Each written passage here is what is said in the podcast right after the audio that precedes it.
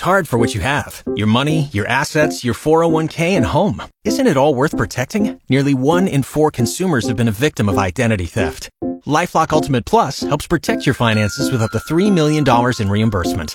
LifeLock alerts you to identity threats you might miss. And if your identity is stolen, your dedicated US-based restoration specialist will work to fix it. Let LifeLock help protect what you've worked so hard for. Save 25% off your first year on LifeLock Ultimate Plus at LifeLock.com slash aware. Terms apply. Alexis Markowski scored 21 points, but it wasn't enough for the Nebraska women's basketball team as the Huskers fell to number 14 Indiana 91-69 Sunday afternoon at Pinnacle Bank Arena. The Huskers are back in action at PBA this Thursday night at 7, hosting Illinois on BTN. Before Sunday's game, former Husker All-American Jordan Hooper was honored with having her number 35 jersey retired. A big recruiting pickup through the NCAA transfer portal for the Nebraska football team. Over the weekend, Oregon running back Dante Dowdell announced on social media that he's committed to play for the Huskers. He was a national top 10 prospect out of the state of Mississippi in 2023. In one season at Oregon, Dowdell had 17 carries for 90 rushing yards and a touchdown through six games.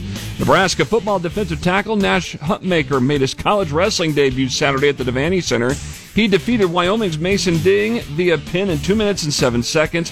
Hutmacher, who was 166 0 as a high school wrestler up in Chamberlain, South Dakota, helped the Husker wrestling team improve to 5 0 in the season with dual victories over Wyoming and Northern Iowa.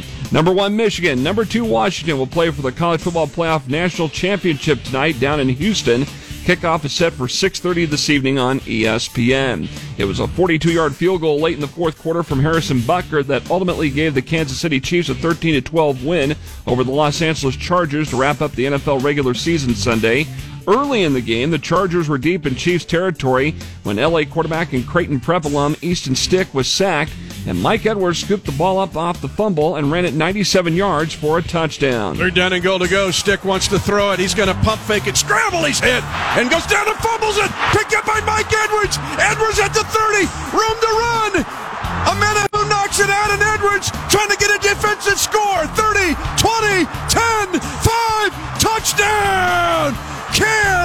Kansas City. Mitch Holtis on KFOR with the call through the Chiefs radio network. The Chiefs end the NFL regular season at 11 and 6.